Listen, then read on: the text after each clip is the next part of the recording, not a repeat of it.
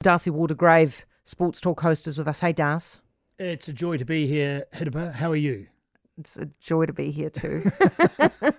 we were just talking in the ad break about not complaining about things, eh? Because actually, there's nothing to complain about. We're still alive. Anyway, the Black Sox looks like they've thrown this one. They've got a lot to complain about right Jeez, now. don't They, they? they got absolutely butchered by Barely the Americans. I think it was 7 0, and then they were looking like winning a game against the world champions. Argentina yesterday got out to what you thought was an unassailable 5 1 lead. And then in the seventh, they, they run seven innings, not nine like in baseball.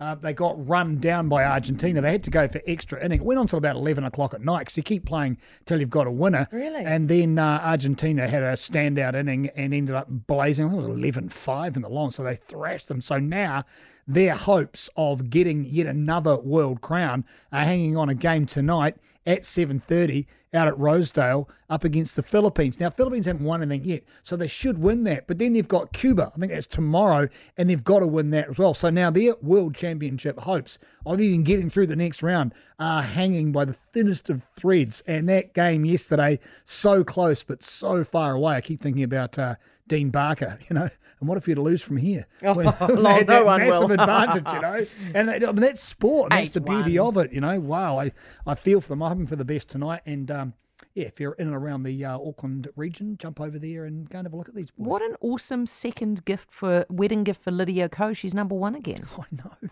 And the She's time, having such a great year. What, what it is, I think that with Lydia is a lot of child prodigies. They develop, they do incredible things, they blow the world away, and then they're under the eyeball for so long Yeah. and the pressure for so long. And then you, they're trying to deal with growing up.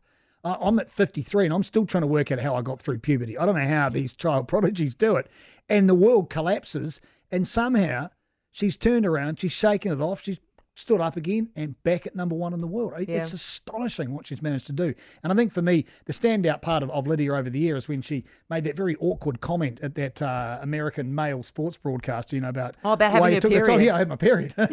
he was like, I was like, well, it kind of happens to half the population and it's kind of relevant. And she, and, and that kind of, the way she presents herself, not afraid to say anything. I'm me. This is what I'm doing. And she's playing golf with freedom, and she's playing golf with no weights on her, and it's just fantastic to see. And the the end of her season's just been amazing. To go to number one before Christmas, hell yeah, so Good good, on her, eh? so good. Couldn't be prouder. Hey, thank you very much, Darcy. Really appreciate it. Darcy Waldegrave, Sports Talk host. He'll be back 7 o'clock this evening.